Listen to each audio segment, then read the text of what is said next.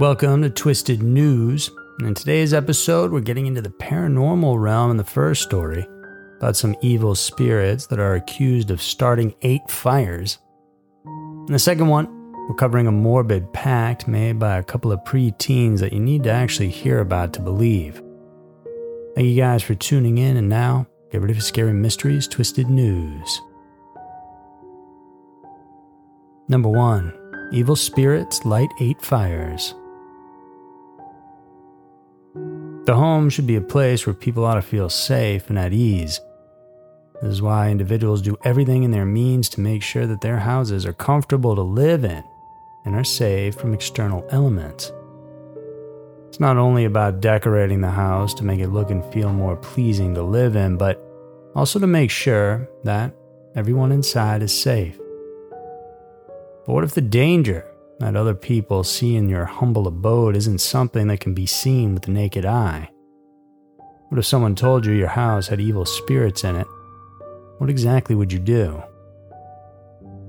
For those who are spiritual, they'll probably either offer a prayer or do some cleansing rituals in an attempt to rid the property of spirits.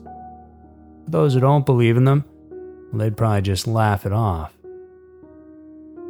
From June to September of this year, a number of houses in the 38109 zip code area of Memphis, Tennessee were engulfed in fires that caused a lot of damage. Fortunately, these fires happen at vacant properties. However, the people who live in these neighborhoods weren't exactly pleased.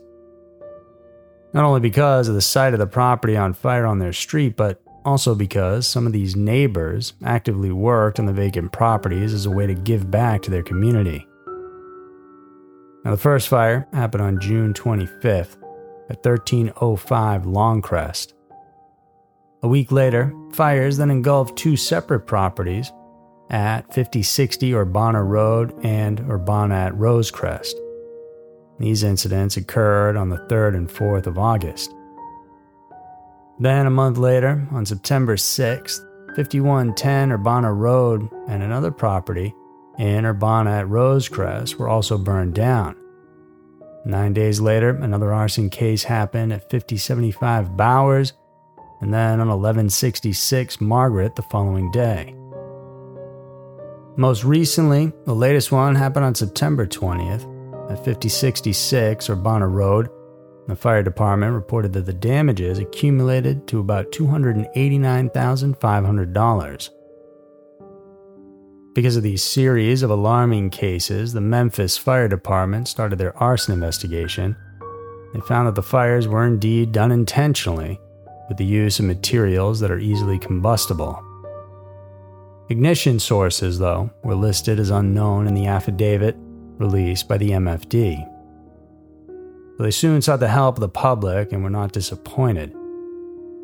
A witness came forward and provided a suspect in the arson case the suspected arsonist was identified as 21 year old Catalina Collier, also known as Delina Collier.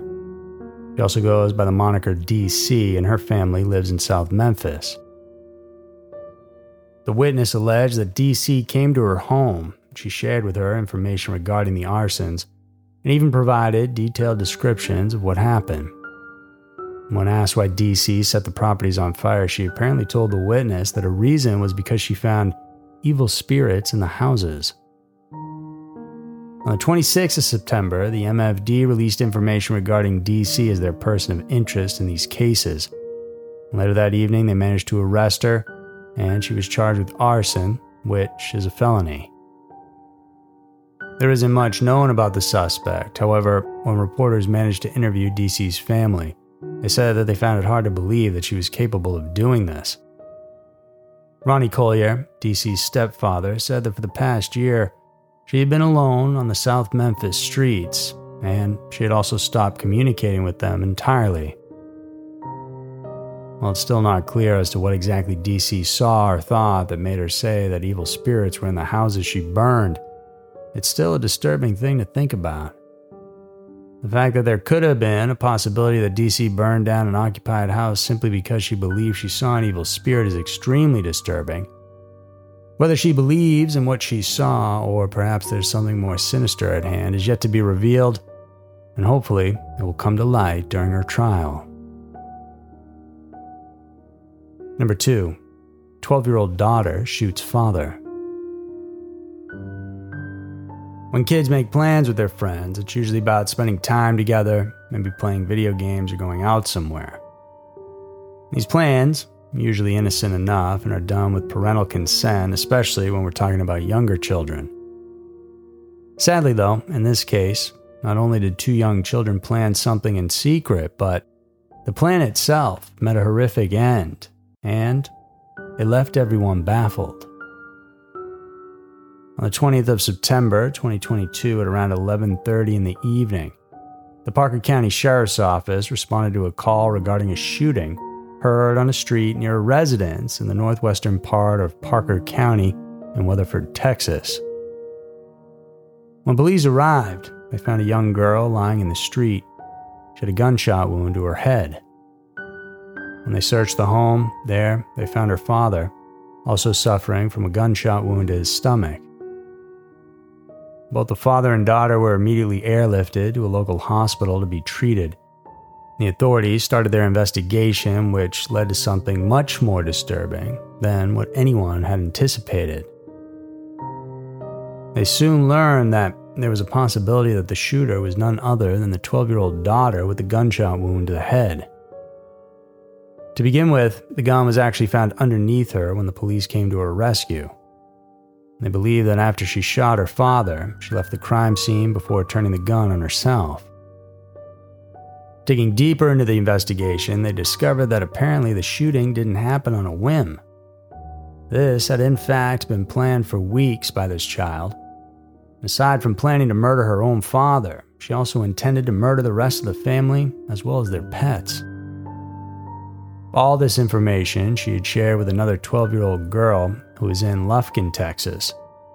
That city is about 200 miles southeast from Parker County. Apparently, the girls had made a pact and both intended to do the same thing to their own families. However, instead of turning the guns on themselves after the murders, they originally intended to go to Georgia. But authorities later learned that the girl from Lufkin didn't push through with her part in the pact. This resulted in the decision of the other girl to shoot herself. Because of this connection, the Lufkin police also started to investigate the incident. On September 28th, police informed the public that on the 22nd, just two days after the incident, the child had sadly passed away due to her injury. On the other hand, though, her 38 year old father got released from the hospital and was told that he'd survived the injury that he received. This case is, of course, still being investigated, but the Parker County Police have already charged the Lufkin girl with criminal conspiracy, and she's already been taken into custody. No further details have been released, particularly as to the reason why the girls made the pact in the first place. Some people commented that there's a possibility that both girls were experiencing abuse from their fathers, while others believe otherwise. However, because the police still haven't confirmed nor denied anything, the only thing we can do is wait until we learn more about this case. And as of now, there's also no available information regarding the fathers of these two girls. So, there are two of the most horrifying cases that we prepared for you guys today. If you like this episode, please stay tuned for more. And if you're interested in stories like these that are discussed more in depth, you gotta go check out our other podcast called Everytown. You'll find the links down in the description box of this episode. Until the next one, thanks for tuning in.